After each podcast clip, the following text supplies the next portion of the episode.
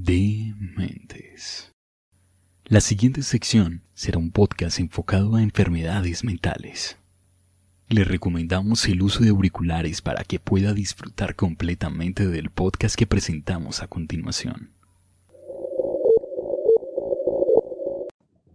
Diagnóstico del pánico.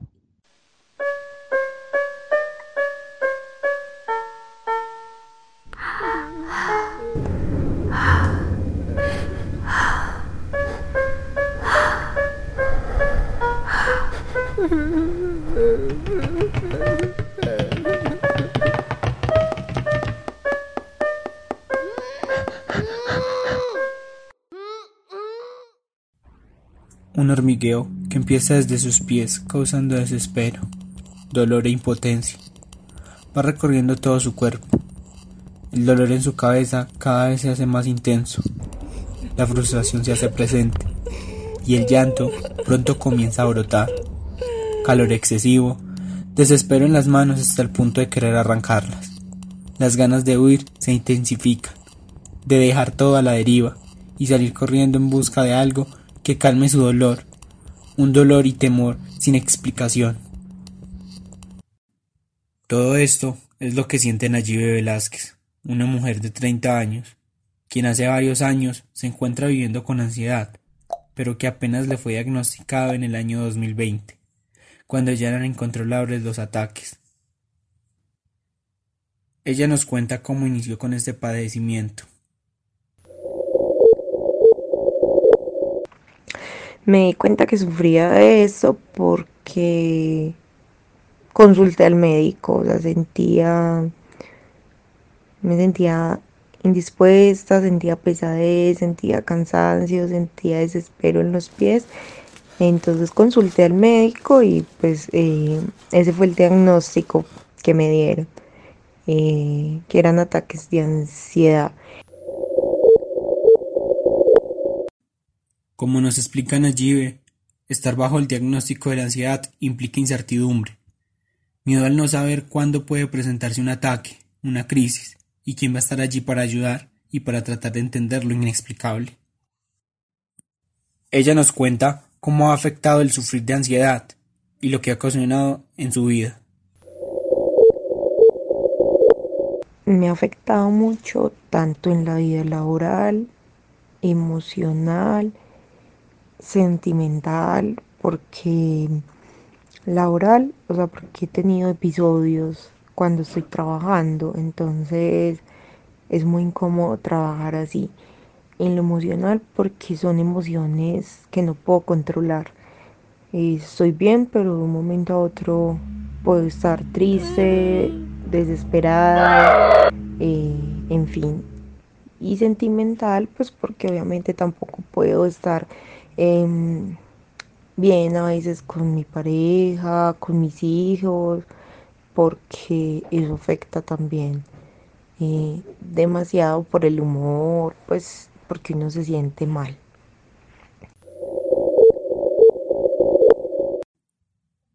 Tenemos con nosotros, acompañándonos en el día de hoy, a Mónica Duque, quien es médica psiquiatra de la Clínica Sameín y cuenta con varios años de experiencia trabajando con personas que padecen de alguna enfermedad mental. Mónica, hablemos un poco acerca de qué es la ansiedad. La ansiedad es una emoción que es derivada del miedo, digámoslo así.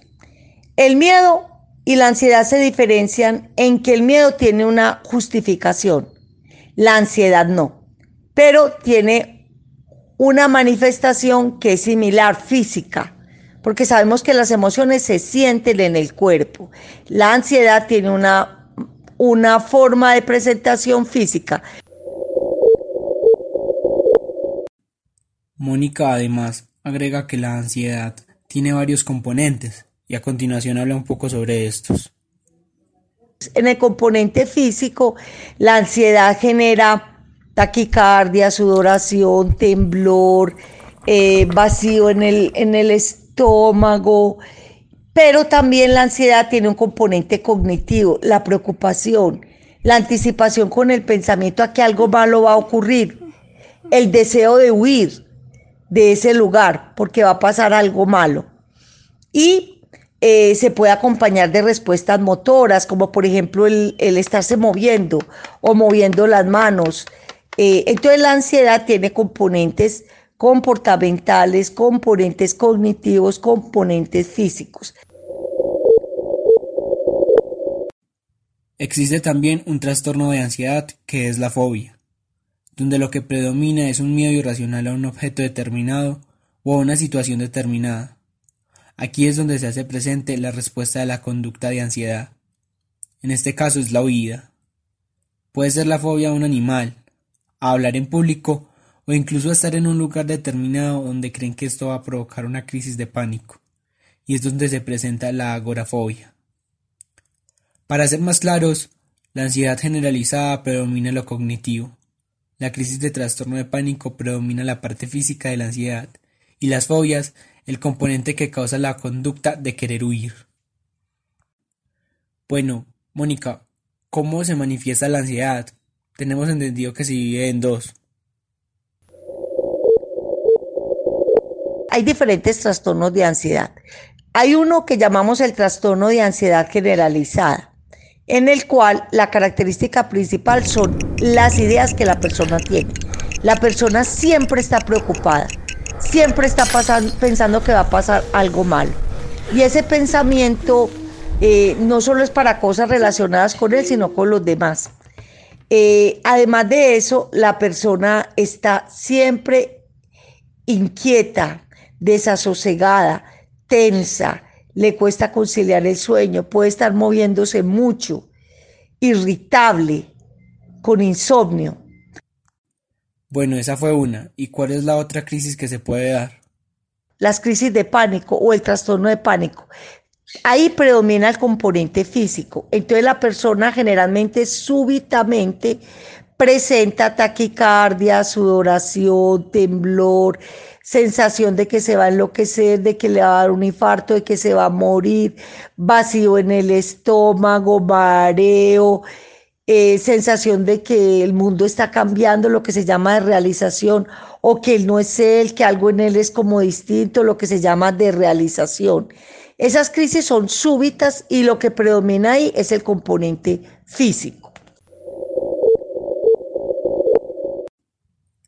La depresión es otro término que hemos visto muy relacionado con la ansiedad, pero realmente los manuales estadísticos clasificatorios aparecen en apartados diferentes. Sin embargo, Mónica manifiesta lo contrario.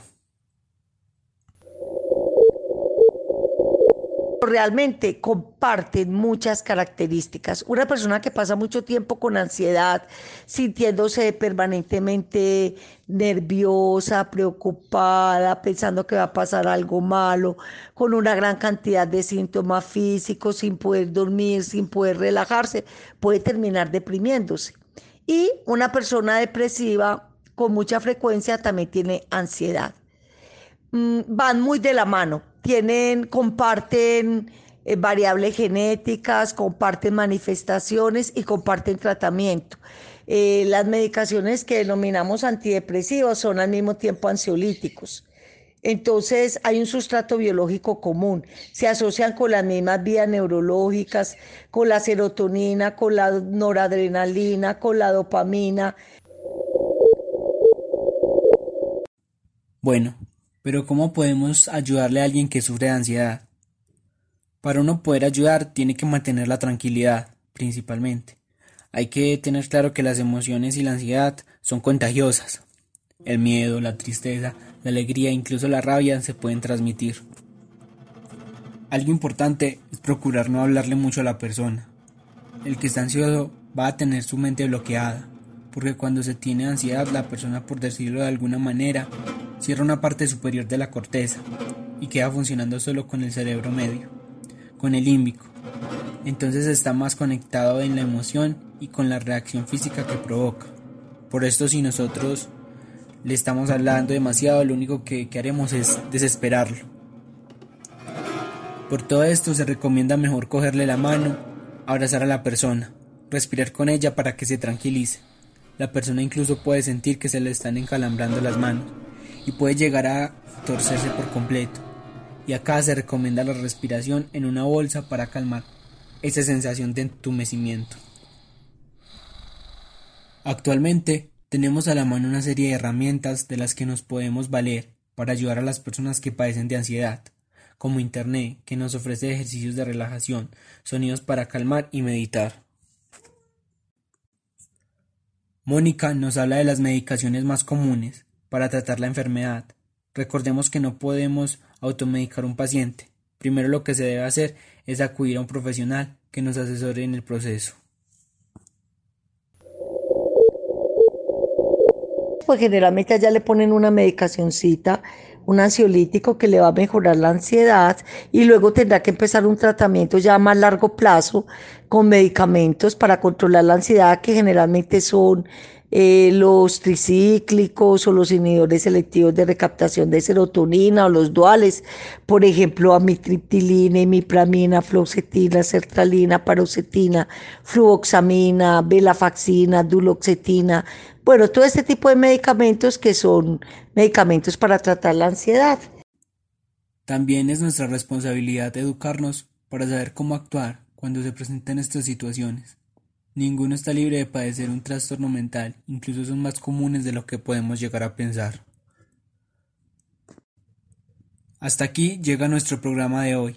Esperamos que les haya gustado y que hayamos podido añadir un poco de conocimiento con respecto a las enfermedades mentales.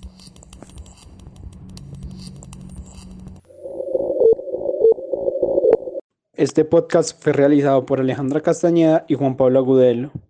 Los efectos de sonidos fueron sacados de la página FreeZone.